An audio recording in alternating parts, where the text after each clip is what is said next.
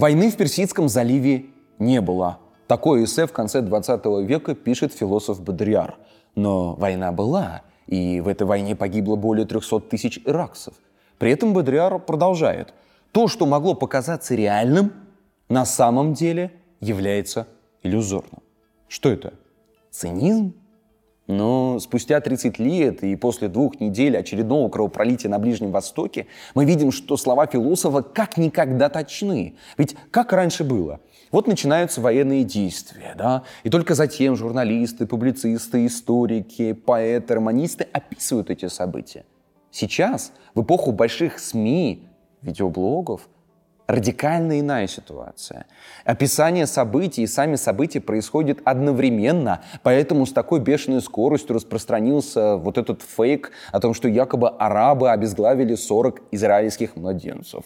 Разлетелся этот фейк со скоростью фейка о Буче. Поэтому появляется вот этот э, миф о том, что якобы арабы сами выстрелили ракеты по своей же больнице и погибло в результате чего 500 человек с лишним.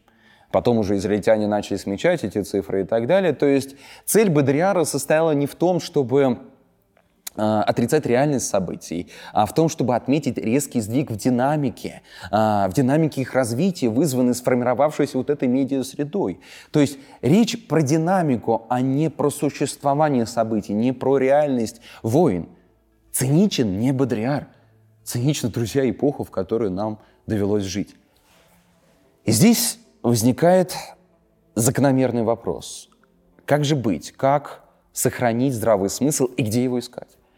На своем канале я из раза в раз а, нахожу ответ на этот вопрос, предлагаю ответ на этот вопрос. Искать здравый смысл нужно в принципах историзма и объективности. Нужно заглядывать в специальную литературу, поднимать источники для того, чтобы реконструировать прошлое и восстановить логику событий. В этом выпуске пойдет речь о том, что беспокоит сейчас людей ну, последние две недели. Почему льется кровь в Израиле и Палестине? Что такое м, арабская улица и Организация освобождения Палестины? Как создавалось государство Израиль? И а, мы посмотрим на то, а, какие войны были между Израилем и арабскими странами в 20 веке. Первый вопрос, который стоит обсудить, это, конечно же, вопрос о ранах арабо-израильского конфликта. Любые, на самом деле, конфликты делятся на два вида. Это кровная месть, либо борьба за почву. Вот два принципа – крови и почвы. Зачастую, и вот наш вот этот конфликт, который мы обсуждаем, он завязан, конечно же, и на том, и на другом. Но вот, когда мы говорим о земле, да, что говорят евреи? Евреи говорят, что наша земля — это Израиль. И они приводят четко четыре аргумента. Они говорят, что вообще-то евреи здесь всегда проживали, а, о том, что международное право признает политический суверенитет а, евреев над Палестиной. А, третье, о том, что территории Израиля завоеваны в процессе оборонительных войн. И четвертый, очень важный для этой среды аргумент, что, мол, Бог обещал эту землю патриарху Аврааму. Для нашего светского сознания, для людей, которые, возможно, далеки от религиозного дискурса, этот аргумент на самом деле в контексте а, арабо-израильского конфликта является очень весомым, одним из главных таких убедительных аргументов а, со ссылкой на священные книги. И так, в 1937 году арабский лидер Ауни Бей Абдул Хади на комиссии Пиля заявляет, что Палестина – это термин, который был изобретен сионистами. В Библии ничего не говорится о Палестине, говорит он, наша страна является частью Сирии. А Ахмед Шукейри позже скажет на Совете Безопасности он следующее. Э, кстати, Шикери был, это важная история, потом об этом подробнее расскажу. Он был председателем как раз вот этой организации освобождения Палестины. Он говорит, что общеизвестно, что Палестина является ничем иным, как Южный Сирии. И тут можно задаться вопрос, ну все, тогда не, не делят никакой Израиль и так далее, но поэтому на самом деле, друзья, в Конституции современной Сирийской Народной Республики прописано, что Сирия является, на минуточку, передовой конфронтацией с сионитским врагом и колыбелью сопротивления против колониализма гегемонии в арабском мире. То есть что значит вот это сопротивление сионизму? Сионизм говорит о том, что вот евреям принадлежит Вот э, Израиль и то, что евреи имеют право на свою родину. Сирия отрицает это право за евреями. Соответственно, и вот представитель, опять же, палестинского, а, Организации освобождения Палестины, он говорит о том, что Израиль не должно существовать, поэтому он должен принадлежать нам, земли должны принадлежать нам.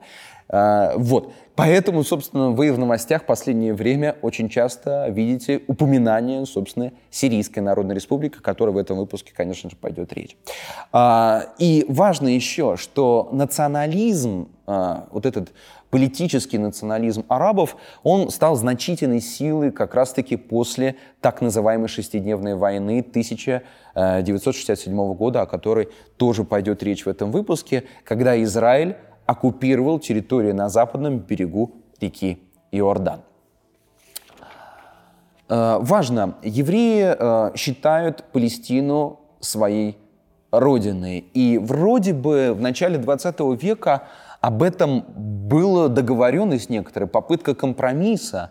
Возможно, вот акт, который заключается в 1917 году, так называемая декларация Бальфура, которая была инициирована в Великобритании, британцы очень большую роль играют в этом израильско-арабском конфликте, арабо-израильском конфликте, как вам удобно, я буду говорить арабо-израильском конфликте, а, потому что там в этом договоре идет отсылка на исторические связи еврейского народа с Палестиной, а, но при этом Британия не признавала прав арабов на Палестину. Но англичане обещали предоставить вот эту политическую независимость арабам.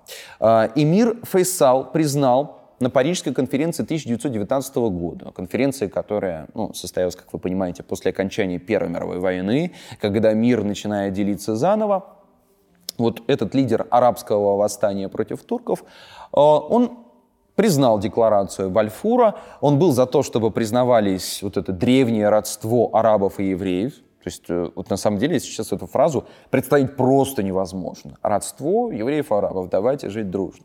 А, но, и это главная, друзья, предпосылка на самом деле войны сегодня, то, что вы видите в новостях сегодня, Британия не сдержала свое обещание. Она не дала независимость арабам. Вот с этим обещанием на самом деле связано очень Такая любопытная история. В 1915 году Хусейн ибн Али, духовный э, лидер мусульман в Хиджазе, написал письмо Верховному комиссару Египта. Он сказал о том, что арабы, конечно, примут участие э, в войне против турков на стороне Великобритании без проблем, но на том условии, что будет дана вот эта политическая независимость. Э, ну, как бы в переписке э, Хусейн ибн Али понимает, что, ну, наверное, добро, все, договорились обо всем. Арабы влезают в драку, теряют кучу своих людей, но независимость не получают. И впоследствии вот этот комиссар, которого звали Генри а, Макмагон, ну, что он мог сказать? Ну, он сказал, что ну, вообще ничего не обещал, никаких не было гарантий, все, в общем-то, Али придумал, а, и он стал отрицать, в общем, свои обещания. Ну, арабы покачали головой. Ну да, ну да, конечно. Очередной раз а, британцы сыграли свою игру. И вот мы подходим к одному из главных событий 20 века. Одна из первых таких войн против Израиля и арабского мира. Тогда э, начинается война 1948 года. Тогда Джамаль Хусейни на заседании ООН говорит, что арабы пропитают землю своей любимой родины последними каплями своей крови. Такая вот ответочка, ну, такое вранье. Ну, наверное, да, просто так вот, вот он так начал говорить. И объявляется джихад. Джихад, то есть священная война против евреев – 29 ноября 1947 года ООН одобряет раздел Палестины. Ну, вот сейчас перед собой вы видите карту того, каким образом ООН спланировал этот раздел, какие есть территории, какие есть сектора. Можете подробно познакомиться после выпуска. И арабская улица — это тоже такой интересный термин, который связан с арабо-израильским конфликтом. А, арабская улица выходит на протест, в ходе которого погибают как и евреи, так и арабы. Есть уже вот эти символические жертвы. Гнев растет, э, поднимается буча, возмущение. И 9 января 1948 года тысяча арабов атакуют еврейские общины в севере Палестины. Впоследствии выясняется, что эти протесты поддерживали вооруженным путем именно англичане. И к весне 1948 года евреи терпят тяжелое поражение под ударами арабской освободительной армии. В ходе этого конфликта, в ходе этого боестолкновения происходит резня в еврейских поселениях. Вообще Слово «резня» является одним из таких сопутствующих понятий, которые тоже связаны с арабо-израильским конфликтом. И те, и арабы евреев, и евреи арабов — это такая каша, это такое безумие, которое происходит на протяжении, вот опять же, с середины, как видите, 20 века по сегодняшний день постоянно. Джамиль Хусини говорит, нас евреи обвиняют в агрессии. Они говорят, что мы на них напали первыми. Они говорят о том, что мы злые, злые, злые. И знаете, что он говорит? Да, так и есть. Я не скрывать этого не буду. Потом есть, когда я готовил этот материал, подумал, как будто бы риторика ну, вот совершенно иная. Вот сейчас сложно это представить настолько, чтобы вот, э, как мы видим, да, все как будто такой бадминтон играют. Это не я, это не мы, не мы первые, вы первые и так далее. Да, да, да, говорит Хусейни, мы начали атаку на евреев. Вообще никакого отрицания. И с апреля по май отряды Хаганы, это отряды еврейской самообороны, вытесняют арабов, открыв дорогу на Иерусалим. Здесь я тоже делаю такой зарубец, друзья, потому что вопрос Иерусалима — это отдельная тема, я обязательно о ней скажу. И как только британцы а, покинули страну, в это же время, 14 мая 1948 года, создается государство Израиль. И буквально не проходит и недели, на следующий день следом арабские армии Египта, Сирии, Трансиордании, Ливана и Ирана начинают войну на истребление. Но давайте посмотрим еще на то, что происходит во внешней политике. Как другие иностранные игроки, ну я, конечно, говорю сейчас про супердержавы, сверхдержавы, про СССР, и США смотрят на этот конфликт. Конечно же, это зона их интересов. Конечно же, э, руки чешутся вмешаться, потому что ну, холодная война, она и характеризуется тем, что вы ведете вообще-то боевые действия не на территории вот, противника прямого, а на других так называемых нейтральных территориях, конечно, которые нейтральными для кого не являются. Так вот, в этот момент агрессии, э, агрессии арабов, э, США и СССР были одного мнения – это будет редкий такой эпизод, будет еще один впереди, я о нем обязательно скажу. Они признают Израиль, и э, они осуждают арабов за эту агрессию. Правда, нужно понимать, что в это же время ничего не меняется. Британия по-прежнему начинает накачивать и продолжает, вернее, накачивать арабов оружием. Особенно, особенно активно они это делают в отношении Ирака. И пока там Совет Безопасности ООН, тоже такая организация интересная, вы понаблюдайте сейчас за руками, что называется. Она очень много что обсуждает, но реальных действий, ну, будет, по сути, одно связано с резолюцией 242. Они тоже позже. Вот пока она там грозит наказать арабов, как-то какие-то санкции вести, как-то вот разобраться с ними, Израиль 15 июля 1948 года останавливает войну. Еще раз, с одной стороны, арабов, конечно же, поддерживали британцы. Более того, кроме того, что они доставляли им оружие, а работали, это точно известно, работали английские спецы. Почему известно? Почему так железно мы можем утверждать? Ну, дело в том, что 7 января 1948 года случился неприятный инцидент. Четыре самолета, э, на борту которых находились англичане, терпят крушение. Сразу четыре самолета от ракет самого Израиля. Э, потому что ну, израильтяне думают, ну, наверное, арабы летят, сейчас надо сбить их, конечно же. В итоге видят, что на израильско-египетской границе вот тела англичан. То есть они ездили туда, готовили арабов. Ну, а евреи тоже, конечно же, имели свою спонсор, свою поддержку. Известно, например, что они тайно закупались в Чехословакии. Ну, и позже выясняется по архивным тоже документам, что, конечно же, и Соединенные Штаты Америки прикладывали к этому руку.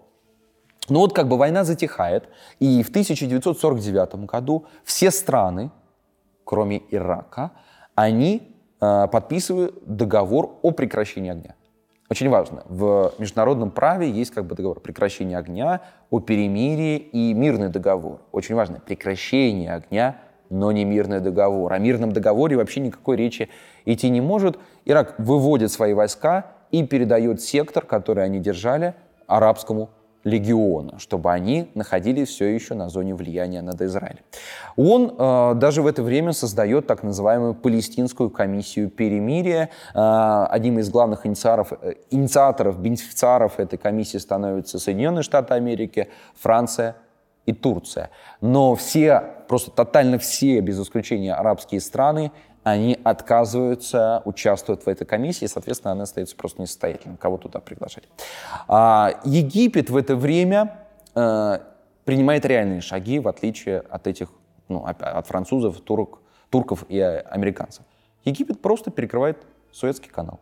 Чтобы вы понимали, до сих пор Суэцкий канал является одним из главных таких транспортных артерий в мире.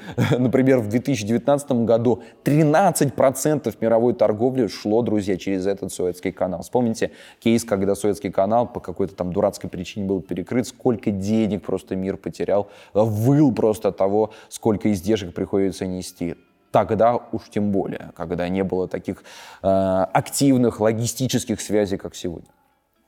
Итак, Египет закрыл Суэцкий канал, а, и но в то же время э, Суэцкий канал он закрыл, конечно, только для израильских судов, очень важно, и осталось проходить э, израильтянам только в Тиранском проливе. Итак, война затихает, но все равно раздражение на территории Израиля не заканчивается, все равно идет провокация как с одной стороны, так и с другой стороны. И вот в 1955 году появляется такое интересное явление, которое и существует до сих пор. Ну, я бы его назвал так. Атаки федоина. Ну, дословно, федоины переводится как террористы-смертники. Очень важно, что появляются они именно в Египте. Египет, который очень активно спонсировался, например, советской стороной. Президент Египта э, Гамаиль Абдель Наср – отправляет своих, как он говорил, сынов ислама очищать землю Палестины. То есть, ну, на самом деле, риторика следующая – уничтожить Израиль. Это были террористы-смертники, они должны были устраивать саботажи, устраивать диверсии, э, просто-напросто как можно больше уничтожать израильтян на их же территории, чтобы Палестину очистить для арабских стран. И эти федоины, они отправлялись, как правило, с баз Иордании.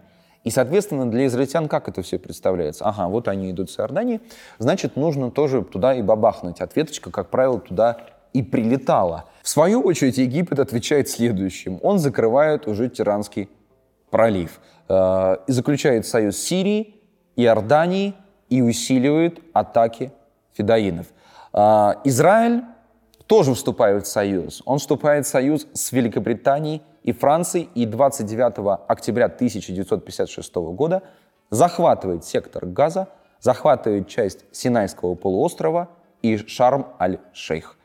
Любопытно, что э, Израиль действовал именно при поддержке США. А, ну, доказательство здесь следующее, потому что именно президент Эйзенхауэр, который тогда э, правил Соединенные Штаты Америки, он приказал не нападать Великобритании и Франции на Египет, а, потому что тот, то есть Египет, национализировал Суэцкий канал. Но Франция активно вооружает Израиль, поэтому вот сейчас вы в новостях видите, что он прям Эммануэль Макрон посещает Тель-Авив, ну, как бы нужно возьмать. Ну, что ему там, вот Западная Европа, вот Ближний Восток, что он туда приезжал? Ну, потому что интересы еще остаются. И вот Великобритания, Израиль и Франция, они в тайне от Соединенных Штатов Америки планируют нападение на Египет. А, причем главная цель их именно вытеснить Египет из Суэцкого канала. Впоследствии, и вот этот как раз тот второй случай, когда США и СССР как бы находятся на одной стороне, а, когда узнает американское правительство, Белый дом об этом тайном сговоре, США просто э, э, рвет и мечет. Они говорят о том, что Израиль будут введены санкции, Израиль лишится всякой американской поддержки, Израиля вообще не будет больше на карте международных отношений, и тогда Израилю ничего не остается делать, как выйти из этой зоны Суэцкого канала. Вот такой случай произошел. То есть мы видим, как просто достаточно прямо, прямолинейно вот так вот буквально с э, одного нажатия кнопки Израиль может отмениться и, по сути, закончится этот арабо-израильский конфликт, но есть определенные выгоды. Э, чуть позже После временного этого затишья вот эта организация а, объединения Палестины, а вернее освобождения Палестины, продолжила дело федоинов, организуя теракты. То есть они просто взяли эстафетную палочку и переняли опыт этих террористов-смертников. И здесь, конечно же, будет логично уже рассказать, собственно, о самой организации освобождения Палестины. Потому что она является на самом деле, вот эта палестинская тема, очень большим раздражителем, на самом деле, для всего арабского мира. Но вот кратко буквально, вплоть до наших сегодняшних дней, в 1965 году Лига арабских государств, которая, повторюсь, курировалась британцами, она создает Организацию освобождения Палестины, чтобы Египет, Сирия, Иордания, Алжир бились против Израиля. И прямо, собственно, накануне той войны, о которой я позже буду говорить, шестидневной войны 1967 года. После поражения арабов, тут такой спойлер в этой шестидневной войне, ООП да, становится мощной силой. Именно ООП начинает давить на Иорданию, потому что они там начинают базироваться, повторюсь, продолжая дело феодинов, а, и они начинают говорить этой Иордании, а давайте, создавайте независимое палестинское государство, делайте так, чтобы вот наши мечты воплощались. И в противном случае, если вы этого не сделаете, вас просто ждет революция, ну и государственный переворот. Э, придет другое правительство, мы его будем уговаривать, и оно согласится точно. В ответ король Иордании, ну представьте себе, да, приходят вот эти федоины, вот эти бедуины и арабы, и он говорит, слушайте, друзья, это Хусейн его звали, в 1970 году, говорит, да пошли вы вон, он просто выгоняет в итоге э, УОП, он устраивает им так называемый черный сентябрь, и эти боевики отправляются Куда? В Ливан, в соседнее государство.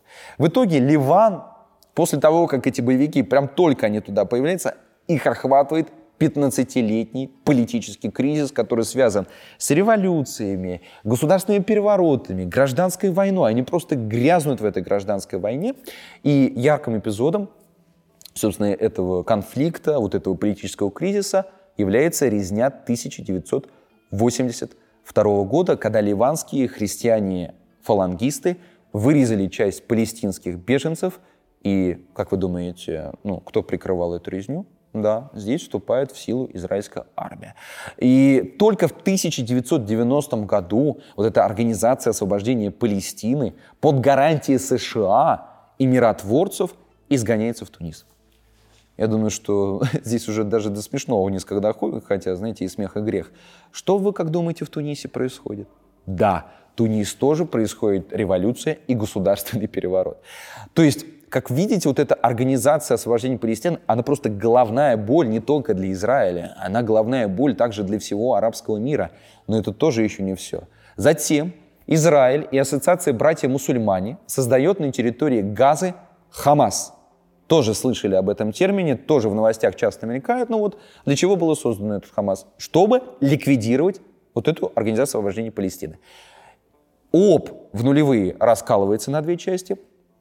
Хамас становится главной силой и перехвате контроля над территорией, ну, так, знаете, мимоходом, убивает тысячи фатховцев. Фатх — это такая партия, которая входила, собственно, в Организацию освобождения Палестины. Вот, друзья, вот краткая история ООП. Вот краткая история того, как это все на самом деле, друзья, замешано, как здесь все неоднозначно. Если вы хотите занять какую-то сторону, не знаю, там, сторону арабов или сторону э, евреев в этом конфликте, как, не знаю, в футбольном матче или там в теннисном корте, ну, не получится. А, повторюсь, это такая каша, это такой винегрет, настолько, ну, в общем, объемная и сложная эта картина. Ну, собственно, давайте разбираться дальше. Я обещал рассказать о войне 1967 года. Шестидневная война 1967 года начинается с безбожных бомбардировок Сирии, израильских поселений с голландских высот. Голландские высоты являются такой стратегической мекой, если угодно. Да, ну, высоты, они находятся выше той территории, которую, собственно, бомбят чтобы, может быть, чуть лучше еще понять, не знаю, насколько вы следите за событиями. Это типа как Авдеевка над Донецком. Почему так сложно идут там события? Ну, потому что очень проблематично вытеснить армию, которая находится выше вас. Тут не нужно военным стратегом быть. Наср, то есть президент Египта, грозит пропитать Палестину кровью, уничтожить Израиль, чтобы восстановить права палестинского народа. Ну, справедливости ради, э, справедливости ради эти права действительно никто не учитывает, никто их не защищает, никак они не соблюдаются. И тогда, внимание сейчас вот тем, кто э, создал вот этот мем э, «Вы не понимаете это другое», э, вы сейчас поймете, к чему вот эта моя улыбка, тогда Израиль, э, видя о том, что арабы совсем рядом на границе, начинает вооружаться. Их накачивают вооружением. Опять та же Британия, другие союзники арабов. Видят, что риторика, ну, слышали, да, президента Наср, кстати, очень сильно отличается от политической культуры европейской, американской культуры. Вот такая жесткая риторика. А Израиль начинает э, думать так. Мы будем наносить удар первыми. Ну, вот, собственно, э, драка неизбежна, бей первым. Израиль понимает, что лучше они сейчас вот начнут атаку, прежде чем, в общем-то, ситуация станет катастрофичной.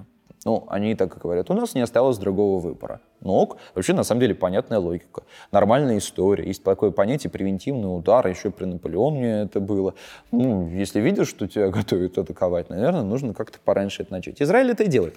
Надо сказать, что Израилю действительно противостоит очень большая сила. Король Иордании Хусейн заявляет, что армии Египта, Иордании, Сирии и Ливана готовы. За их спинами стоит Ирак, Алжир, Кувейт, Судан и все арабские нации. То есть вам капец просто. И президент Ирака добавляет, существование Израиля – это ошибка. И 5 июня 1967 года Израиль атакует Египет.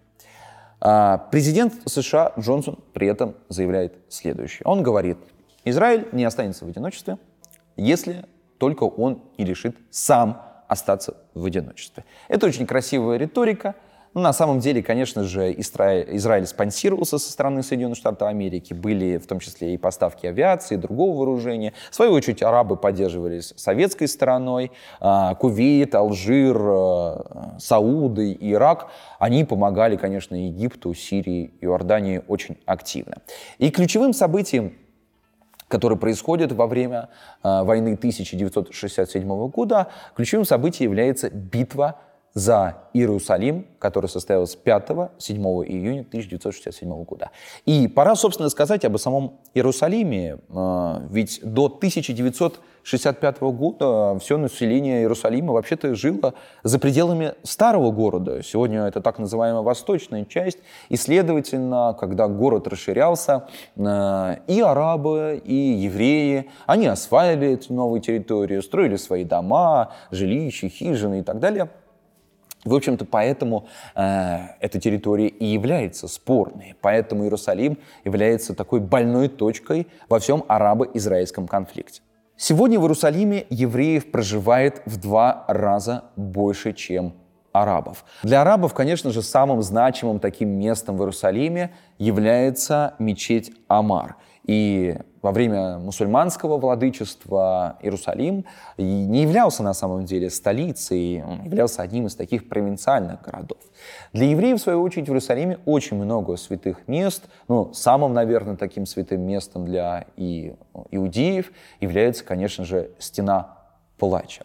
А, и в 1947 году он по инициативе СССР для того, чтобы купировать вот это владычество англичан в этом регионе, а, предлагает интернационализировать Иерусалим, то есть сделать его общим, сделать э, его таким, чтобы он был и для евреев, и для арабов. Но арабы с этим условием не соглашаются. Ну, вообще-то арабы придумали математику, на минуточку. Они говорят, слушайте, ну вот вы пишете, что через там 10 лет должен состояться референдум жителей Иерусалима, и у них должны спросить, кому должен принадлежать Иерусалим. Классно, замечательный референдум, отлично. Но евреев-то больше. Какое решение примет Иерусалим?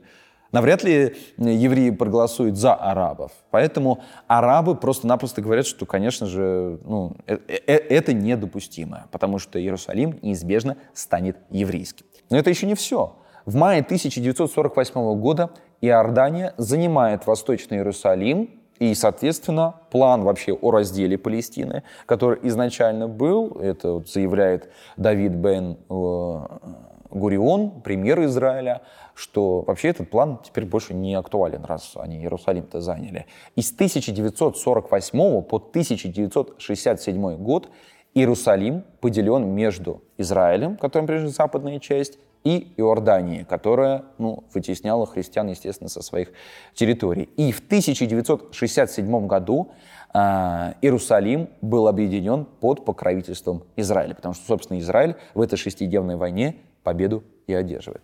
Но вопрос о статусе, повторюсь, о статусе Иерусалима до сих пор является крайне актуальным, и во многом это связано, ну, например, с выступлением Джорджа Блуджа младшего, который говорит о том, что он не одобряет статус-кво Иерусалима и том, что этот вопрос до сих пор является открытым, что он открыт для обсуждения. Ну, знаете, для кого-то это обсуждение, для кого-то за стол нужно сесть, поговорить, а для кого-то это война, для кого-то это теракты, для кого-то это жертвы и вообще-то потеря родственников. Ну, чтобы вы понимали, через все арабские семьи, ну, практически через все еврейские семьи проходит трагедия арабо-израильского конфликта. Вернемся в 1900 67 год, я имею в виду к шестидневной войне. 10 июня огонь был прекращен, когда, э, когда Израиль, израильская армия достигает Дамаска. Очень важный такой момент. Э, ну вот, конечно же, все стороны плачут о своих погибших. Все стороны начинают употреблять такое понятие, как геноцид, и оно уместно, поскольку очень много различных случаев вот этой резни, истребления гражданского мирного населения. Но Посмотрим, например, на число погибших в ходе войны. Тонкий момент. Я не говорю, что ну вот как бы у них мало погибло, значит, ничего они плачут. Нет, но это показательная просто история на протяжении всего арабо-израильского конфликта. В ходе шестидневной войны а, со стороны Израиля погибает 777 человек. Со стороны арабов погибает более 13 тысяч человек просто цифры да, на чаше весов. И на самом деле эта тенденция постоянная. И вот можно сказать, ну вот вы проиграли войну, успокойтесь, все, нужно принять поражение, нужно соглашаться на условия победи, э, победившей страны как-то.